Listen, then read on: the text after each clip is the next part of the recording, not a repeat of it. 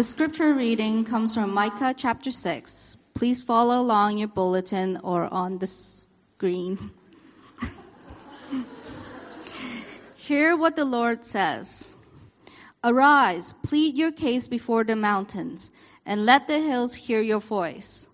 Hear, you mountains, the indictment of the Lord, and you enduring foundations of the earth. For the Lord has an indictment against his people, and he will contend with Israel. O my people, what have I done to you? How have I wearied you? Answer me. For I brought you up from the land of Egypt and redeemed you from the house of slavery, and sent before you Moses, Aaron, and Miriam. O my people, remember what Balak, king of Moab, devised, and what Balaam, the son of Beor, answered him, and what happened to Shittim to Gilgal, that you may know the righteous acts of the Lord. With what shall I come before the Lord and bow myself before God on high? Shall I come before him with burnt offerings, with calves a year old? Will the Lord be pleased with thousands of rams and ten thousands of rivers of oil? Shall I give my firstborn to my transgression, the fruit of my body for the sin of my soul? He has told you, O man, what is good and what does the Lord require of you but to do justice and to love kindness and to walk humbly with your God? This is the word of God. Thank you, Sylvie. Uh, we're not going to have an extended pastoral prayer today, um, but let's just pray briefly as we come to God's word. Heavenly Father, as we look at the scripture this morning, as we've said so many times, we are not here merely to be inspired or merely encouraged or entertained. We are here to meet with you, the living God, and we want to do that in your word. And so we pray, O oh God, that you will speak to us from your word. We pray, Holy Spirit, take your words that are on, from your scripture and apply to our hearts and our lives. God, as we look at this topic this morning, this theme of your love for justice and mercy, we pray, God, that you transform our own hearts, that we will become more like you. And so help us, we pray that your word come alive to us, God. We pray that this won't just be the opinions of man, but that really, God, we'll encounter you today in your word. Come and lead and guide us, we pray. In your powerful and your majestic name. Amen. Uh, the, if you've been coming to Watermark for a while, you'll know we are working through this series called Watermark Essentials, and we're coming to the end. And uh, we've been looking at our values as a church, the foundations upon which we as a church are built. And so for four weeks, we looked at the gospel. What is the gospel? And the gospel really is the heart of Watermark Church. You take away the gospel, or if we start to drift from the gospel, let's close the doors. It's the reason why we exist, okay? It's the heart of our church. And then we said, okay, but the gospel makes us a kind of community. And so we looked at community for a couple of weeks and how the gospel shapes us as a community. And then over the last couple of weeks, we've been saying, yes, but God also calls us to be on mission with Him. That part of being part of the people of God is to be part of the mission of God. To be someone who follows Jesus is to join Him in His redemption plan and what God is doing in the world. And so we've been saying that mission is not something that the super Christians do. It's not an optional extra. It's not something that the pastors and the elders do. It is part of what it means to be a follower of Jesus is to join his redemption plan in the world. But then the question is, okay, but what does that mean? What does it actually look like? And so last week we answered that question one way by saying to be part of God's plan for the world, His redemption plan, is to be agents of reconciliation. And so we said, we are reconciled to bring reconciliation. Today I want to look at part two of that question. What does it mean to be part of God's mission in the world? And not only are we agents of reconciliation, we are also God's agents of mercy and justice. Okay? So that's where we're going today. To be part of God's people is to be part of His mission. What does that look like? It's to be His agents for mercy and justice in the world. And we're going to do that by looking at this very famous passage in Micah chapter 6. Now, the background is this the book of Micah is written by this prophet called Micah, you would never have guessed.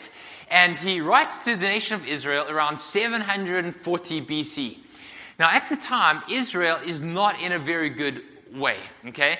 They've lost their way. The, the nation is actually divided into two. There's a northern kingdom and a southern kingdom, and they don't really get along so well. There is rampant wickedness and idolatry. There's all sorts of craziness that is going on in the nation of Israel. And God is bringing his judgment on the nation of Israel. And the way that Micah is written, it's written like a lawsuit. God is bringing his charge or his indictment against his people. And so look at how it starts off. He starts off uh, in verse 1 and he's calling his witnesses, okay? So it starts off and his witnesses is creation. Look at what it says. Arise, okay? Remember, you've seen those scenes in the movies, all rise, the court is in session. Okay, he says, Arise, God, arise. Plead your case before the mountains. Let the hills hear your complaint. Listen to the Lord's lawsuit, you mountains and enduring foundations of the earth, because the Lord has a case against his people, and he will argue it against Israel. And so God says, I'm coming to bring my case and my lawsuit against you, and he calls his witnesses to listen to his case. Except, he doesn't, in the next verse, lay out his case. You, you think he's now going to say what the problem is, but he doesn't actually read from the charge sheet, as it were. And the reason is because he's done that previously in the book of Micah, chapter 2 and chapter 3. God details the charges that he's bringing against his people. And so look at what he says here in chapter 3. He says, This is what the Lord says concerning the prophets, those who lead my people astray. Those who proclaim peace, peace, when they have food to sink their teeth into but declare war against anyone who puts nothing in their mouths. Okay, so what's going on here? The leaders of Israel, when their bellies are full, when their bank accounts are full, when people are being generous and kind to them, ah, peace, peace, everything's fine. God bless you, brother. Go on your way as you were, all's fine. But as soon as things don't turn out the way that they want, as soon as their bank accounts are getting a little empty, or maybe somebody in the congregation doesn't do what they want, war. God's not going to bless you. If you don't do what I say, well, you're going to be under God's judgment, right? So, so when, when the people are doing what they want, ah, oh, peace, God bless you, go on your way. But if not, oh, well, God's going to be displeased with you. Likewise, he goes on, verse 9. Listen to this, leaders of the house of Jacob, you rulers of the house of Israel. You who abhor justice or pervert justice and make crooked everything that's meant to be straight. Her leaders issue rulings for a bribe. Her priests teach for payment. Her prophets practice divination for money and silver. Okay, so corruption, perversion of justice is taking place. Maybe there's a dispute that's taking place in Israel. Two people aren't getting along. And they come to the leaders and say, How should we deal with this? And who do you think is going to get the favorable outcome? The one that's going to pay the higher bribe, right? Or maybe two, two friends are there's disagreement, they come to the leaders, and the leaders uh, are always favorable towards their friends or to those that give the most money. And so what happens in Israel is the rich are getting richer, the poor are getting poorer. Those that have access to opportunities get more access to opportunities. Those that are disadvantaged get more disadvantaged. Those that are being tread on or become more downtrodden because of the injustice that's happening in Israel. Now, how should God's people respond? God is saying there's a problem, we've got to do something about it. What should God's people do? Well, God's people have some ideas. Look at verse 6. They say, What shall we bring before the Lord when I come and bow before the God on high? What can I do to appease God or to, to win back his favor? Shall I come before him with burnt offerings and year old calves? Okay, in the Old Testament, a year old calf is the choice offering. So, should I come with a choice offering? That'll really please God. Verse 7 Would the Lord be pleased with a thousand rams, 10,000 streams of oil? So, pure olive oil, very expensive, but very important to the offering. Is that what God wants? Maybe I should bring 10,000 streams of pure olive oil. God will be pleased with me then. Maybe, maybe rams and sheep, a hundred rams, a thousand rams. Should I give my firstborn son for my transgression? The offspring of my body. God, is that what you want? God, what do you want from us? Name what you want, and, and God will do it. We'll bring it. Will that earn your favor, O God? Well, look what God's going to say. What is it that God wants from his people? Look at verse 8. He says, He has told you, O mankind, what is good. What does the Lord require of you? To do justice, to love mercy or kindness, and to walk humbly with your God. See, for the Israelites, they knew that things weren't good. God's bringing his charge against them. And the response is okay, fine. God, name your price. What is it that you want? Do you want money? We can give you money. You want offerings? We can give you offerings.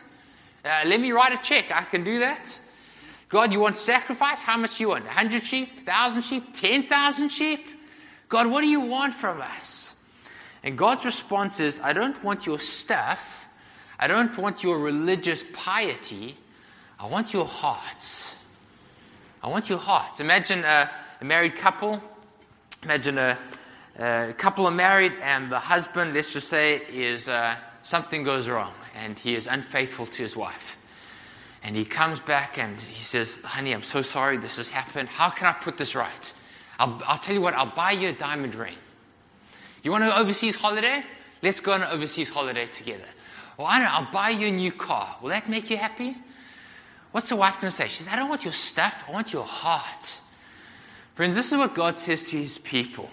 He has told you, a man, what is good. And what does the Lord require of you but to do justice, to love mercy, and to walk humbly with your God?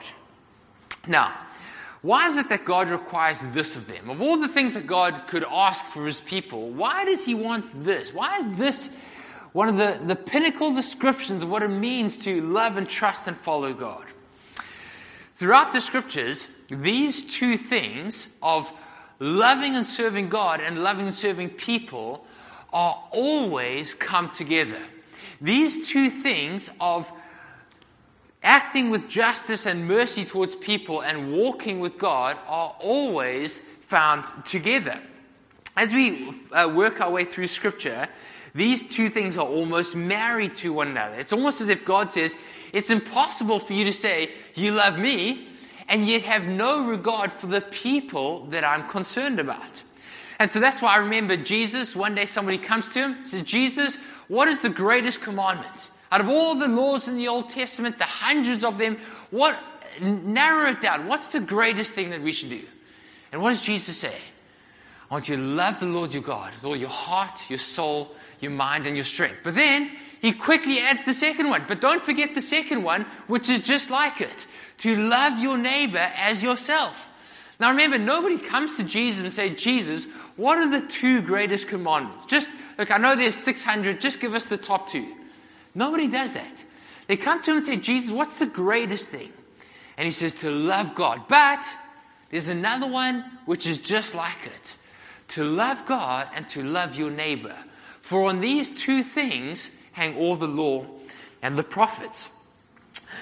Friends, to love God and to love others, to serve God and to serve others, to walk humbly with God and to walk righteously with others, these two things are actually two sides of the same coin. Do you know that phrase? Two sides of the same coin. You've got a coin, and uh, and you look at you can't say, well, I like this side, but the other side, I think I'm just going to throw it away, right? If you've got a coin, it's got two sides, but they join together, they married, and what God has joined together, let no man separate, right? Jesus says to love God and to love others is what he's all about. And so that's why God says to his Israelites, mankind, he has told you what is good and what does the Lord require of you. Now you might say, but when did God say this? When did he tell them? I mean, what verse is there that he told them this is what he requires of you? Friends, this is what God has always said. This is what the entire scriptures are all about. In many ways, this is what the entire Old Testament is about. Remember the Ten Commandments? We're going to look at them in a few weeks' time. We're going to, in two weeks' time, we're going to start preaching through the Ten Commandments. The first four commandments are all about what it means to walk humbly with God, to have no other gods, no other idols, to honor God's name and honor his Sabbath. The next six are what it means to do justice and righteousness and mercy in the world, to, to uh, honor your wedding vows, to honor your parents, to honor your words from your mouth, to not take from others. This has always been God's instruction to his people. This is what it means to be part of the people of God. And so in Jeremiah chapter 9, God says this. Listen to this amazing verse. He says, This is what the Lord says Let not the wise man boast in his wisdom, let not the strong man boast in his strength, let not the rich person boast in his riches. But if you're going to boast in something, boast in this that you understand and know me. And what does that mean? Who am I? That I am the Lord who practices mercy and justice and righteousness on the earth. For in these things I delight. He has told you, a man, what is good. And what does the Lord require of you? But to do justice, to love mercy, and to walk humbly with your God. Now, we need to define our terms here. What does that actually mean? What is justice and mercy? What does it mean to do these things? Well, okay, you getting ready? This is going to be a little theoretical for a few seconds, okay? You're going to have to have your, your game on. In the Bible, the word justice is the Hebrew word mishpat. And um, mishpat is a very common word in the Old Testament. It's translated in many different ways. Uh, but the broader sense is for things that are wrong or out of sync with God's order, for those things to be put right again. Or it can mean for things to operate as God intended in His created order. Now, of course, one of the ways that things can be put right is through punitive justice. So somebody does something's wrong and they commit a crime and they've got to pay for their crime. Things are put right that way. But in the Bible, justice, mishpat, often means more than that. It means restorative justice. It means to go out and seek things that are wrong in the world and to restore them or to put them right as God originally intended. It means specifically looking out for people that are disadvantaged, that are vulnerable, that are powerless, those that are taken advantage of, those that are pushed on the outskirts or the margins of society, and to restore them to a place of dignity and equity and fairness. And so that's why the Bible so often talks about these four things the widows, the orphans, the immigrant, or the fatherless. These people that are most likely to be taken advantage of, God says, go out and find them, go and seek them, and restore them to a place of dignity and equity and equality in society. And so, for instance, in Zechariah 7, God says this This is what the Lord Almighty says Administer justice. Okay, there's our word, mishpat. Show mercy and compassion to one another. Do not oppress the widow the orphan, the immigrant, or the poor. This is what God calls his people to do to pursue justice, to pursue mishpat, to go out and seek those that are treated less than image bearers of God, and to restore them to things that are right. Okay? So that's our first word. Second word is the word mercy or loving kindness. And it's the Hebrew word chesed. Is that right, Eric? Eric Amir can correct my Hebrew uh, later on. And uh, in the Bible, this word mercy or loving justice doesn't speak so much about our actions, what we do. It talks about our heart attitudes. It's an attitude of having compassion and kindness towards those around us. It's actually the word that most often describe, describes God's steadfast love to his people. And so in Micah 6, verse 8, it talks about this. It says, I want you to do justice. I want you to go out and find those that are oppressed but I want you to do it with an attitude of compassion and kindness in your hearts. So Tim Keller says it like this At first, we may think acting justly and loving mercy are two different things, but they're actually not. Acting justly is the action, what we must do, but being full of mercy and compassion describes the attitude or the motive behind that action. So think about this. You can say, okay, yes, yes, I must do justice, right? We must go out to the marginalized and the poor. And you can go and do that, but you can do it with an, with an attitude of arrogance or superiority. Like, oh, these guys, they're so lucky to have me in their life. They're so, so lucky that I'm such a, such a kind person. I'm, I'm giving of my time. Or we can do it with a savior complex, right? Like, I will come and save the world. Thank goodness that Hong Kong has a church like Watermark. Here we are.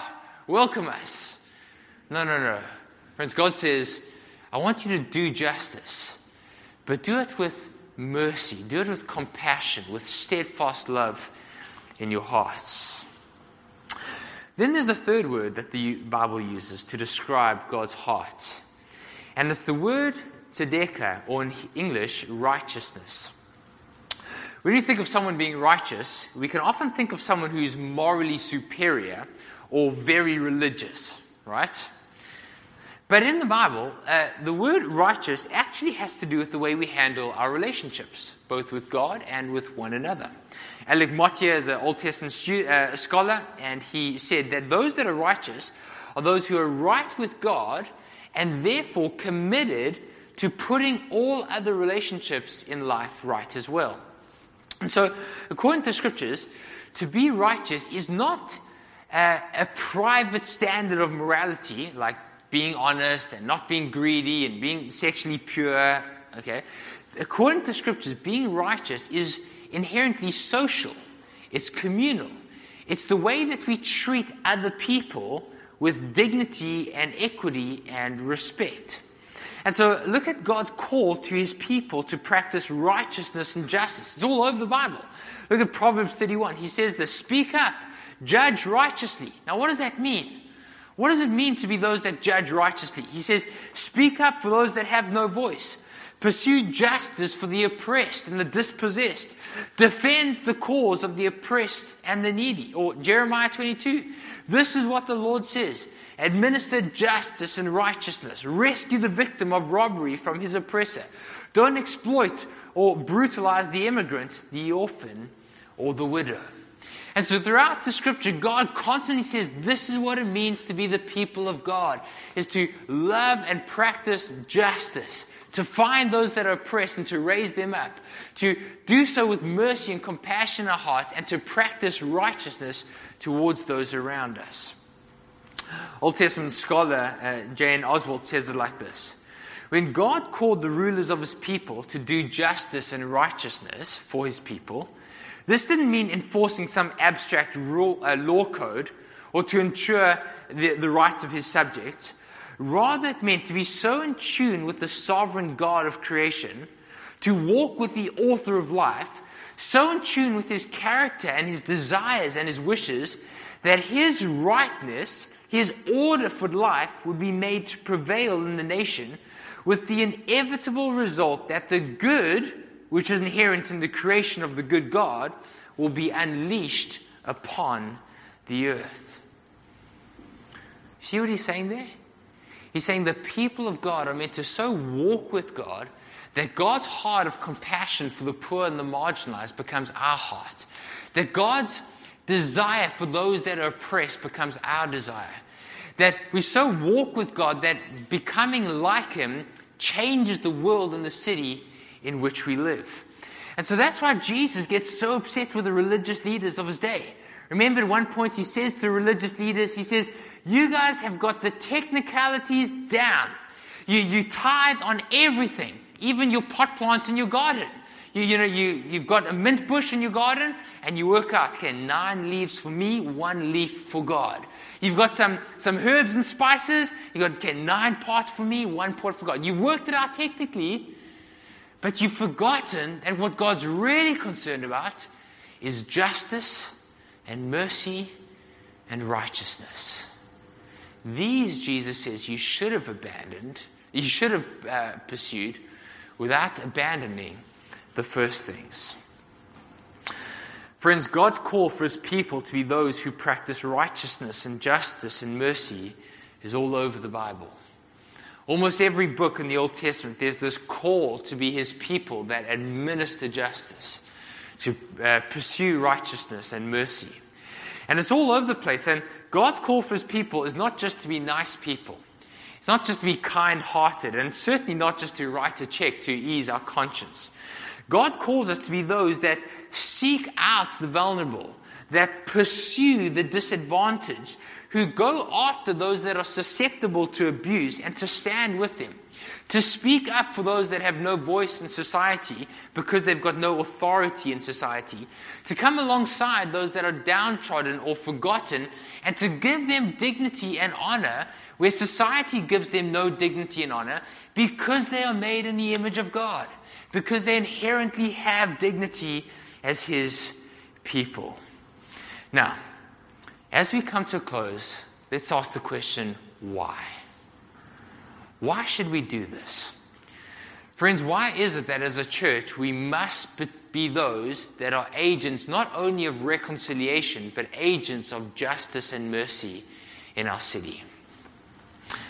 There are about 2,700 reasons, and we'll just look at a bunch of them, okay? It's all over the scripture. Let me just give us a couple. One of the first reasons is this because God identifies with the poor and the vulnerable. Do you know what I mean when I say, uh, when I talk about name dropping? Do you know that phrase?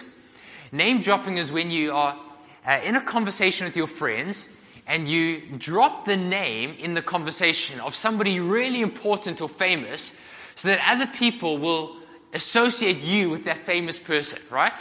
So, for instance, you maybe, you know, you're with your friends and you just casually say, oh, you know, I was talking to my friend Jack Ma this week, and uh, we are just talking about you know investment stuff, and, and and suddenly people say, you know Jack Ma, and and your status in their eyes gets increased. Okay, or you say, ah, I was just emailing this guy John Piper, and we're just discussing you know Micah six and talking about it, and suddenly people say, you know John Piper? Wow, okay, you must be really somebody.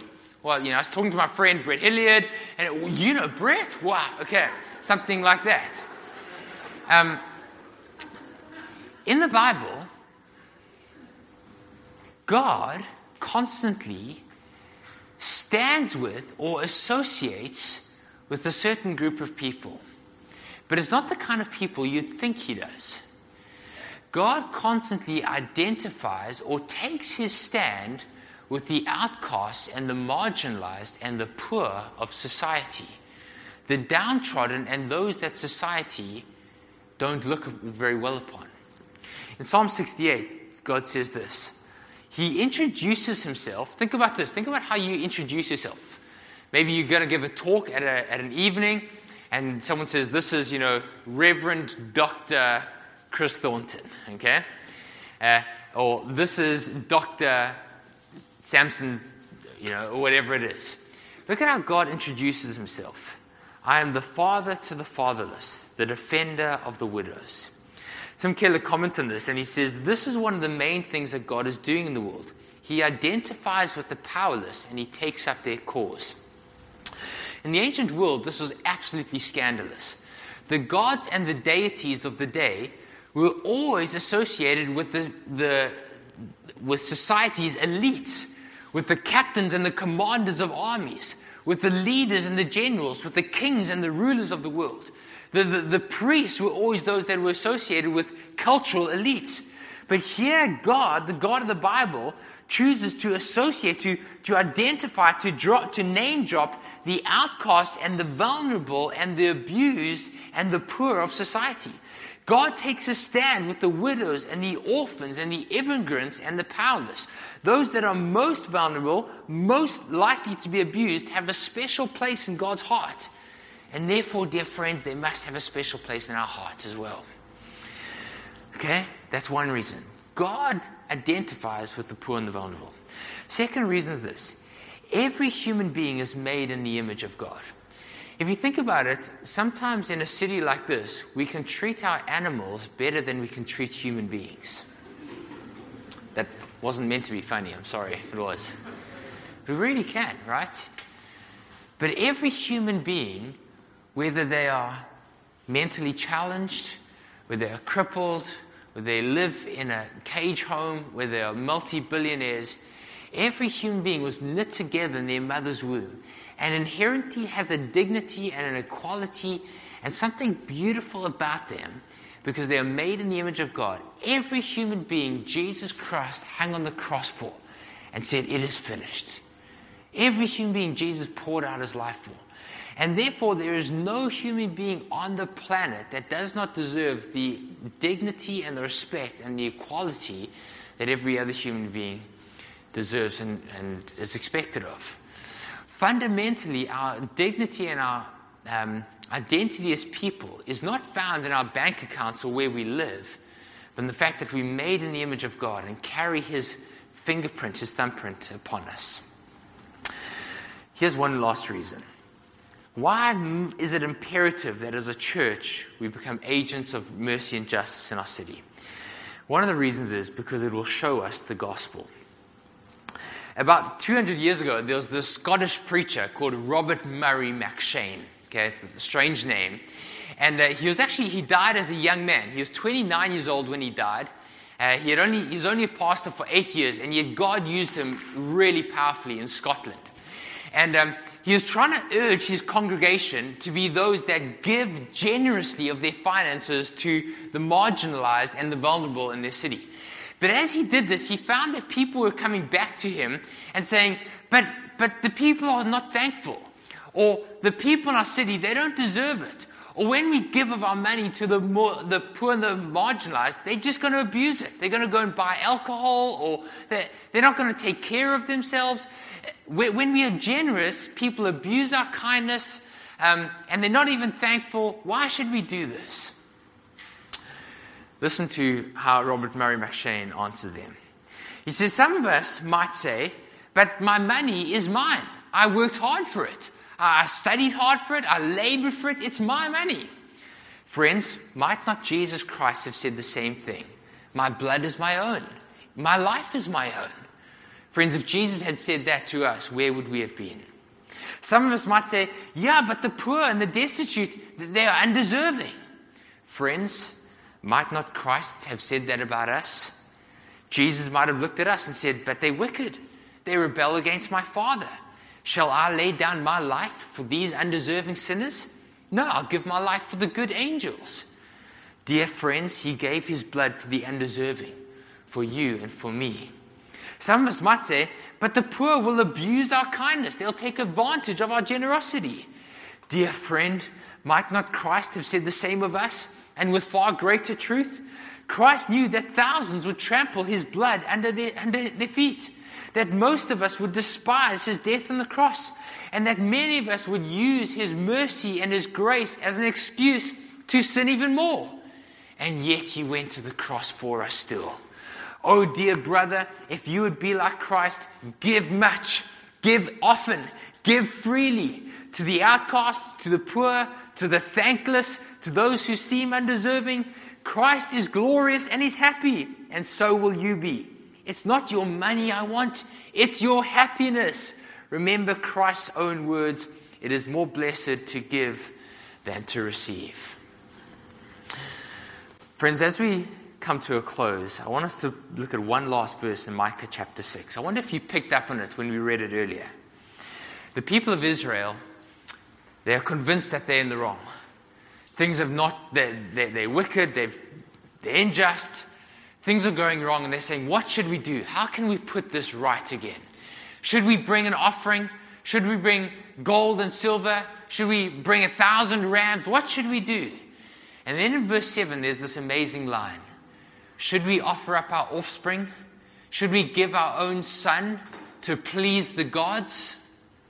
Friends, in the ancient world, that's what you did. If you wanted to please the gods, you burnt your children in the fire as an offering to the gods to earn their favor. Friends, in the gospel, we have a God who doesn't require that of us, but he did that himself. Friends, in the gospel, there, we have a God who knew that we were lost, who knew the wickedness in our hearts, that knew that we deserved his judgment, and rather than requiring that of us, he gave of himself. He sent his own son. He sent Jesus to die on the cross in our place Rather than saying, What will you give of me to be reconciled? Here we have a God that came to the outcast, to the unjust, to the undeserving, to the lost and the broken, and He said, I will give you my son, that you can be included in my family.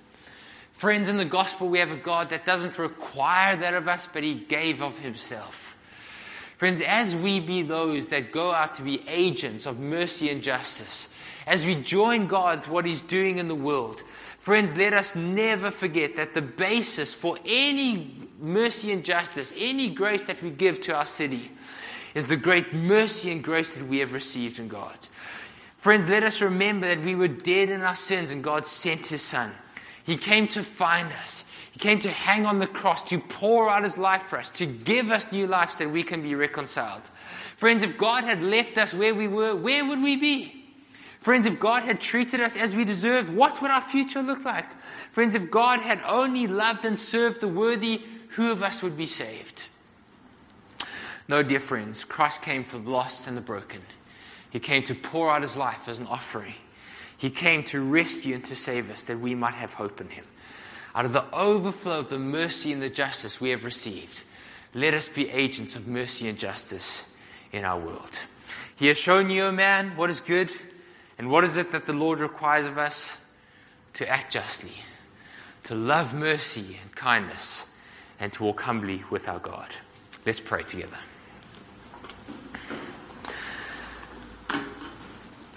Heavenly Father, good and gracious God. God, when we look at your word, Father God, what should we say? God, when we read your word, we, like the nation of Israel, have to get on our knees and say, Guilty as charged. Father, we are not that different from them. We're not that different from the Pharisees, God. In our lives, we come and we do our religious thing, but God, in our hearts, so often we're living for ourselves. Oh, Father, be gracious towards us. Father, be merciful towards us. Oh, great God, do not give us what we deserve, we pray. Father, we pray that as your gospel gets into our hearts, that you will not only save us, but you'll transform us. God, we pray that we as a church will be those that are so moved by the gospel, so uh, changed by your incredible faithfulness to us. That God, it'll soften our hearts towards our brothers and sisters in the city and in this world. God, we pray that you really will use us as a church. God, use us disproportionately. Help us, God, to be those that do love and act justly in our city, God. That do so with mercy and compassion and steadfast love in our hearts because we are those that are walking humbly with you. Father, we give you permission to wreck our lives, God. Where our lives are comfortable and convenient, God, where our lives are tame, we pray, God, come and help us to walk with you. And God, that will mean changes. We acknowledge that. Christ, come and have your way in our life. Come and have your way, God. Christ, come and have your way in our church, Lord. Christ, come and have your way in our city. Lord, we pray that it'll be in Hong Kong as it is in heaven. Use us, we pray. In your powerful and majestic name. Amen. Amen.